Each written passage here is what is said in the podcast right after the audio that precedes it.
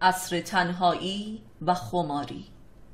السائه آخر زمان در تعبیر قرآنی در یک کلام عصر جبری تفرید و تجرید نفس بشر است که در آن دوران جز خدا یا و یاوری نیست. و آدمی نیز مطلقا هیچ راه گریزی از خیشتن خیش هم ندارد. این مترادف با معنای قیامت و السائه می باشد السائه به معنای حاکمیت اکنون در نفس بشر است.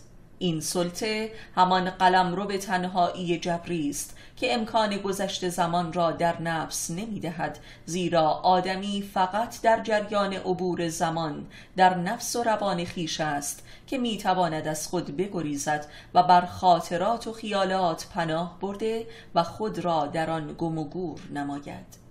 به بیان دیگر آخر الزمان به معنای السائه همانا واقعی از جریان افتادن روان بشر است و مستاق ساکن روان و روان ساکن به تعبیر مولوی می باشد.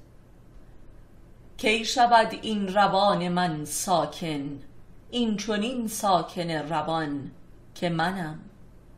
چرا که عارفان نخستین پیش قراولان قیامت نفس و کاشف السائه بودند که از رودخانه تاریخ به دریای ساکن وجود پیوستند و لذا روانشان ساکن شده است. این همان محشر هستی و اقیانوس حضور حق و محضر حضرت باری تعالی می باشد در حضور اوست که هر حرکتی از جریان می افتد و هر کسی مجبور است که حاضر باشد و دیگر امکان غیبت و گریز و نسیان نیست. پناه بردن به مخدرات هم فقط برای لحظاتی امکان گریز از اسائه را می دهد و سپس حضور را دو صد چندان می سازد که عین خماری است در حضور مستی الستی بشریت در عرصه آماده باش به سر می‌برد.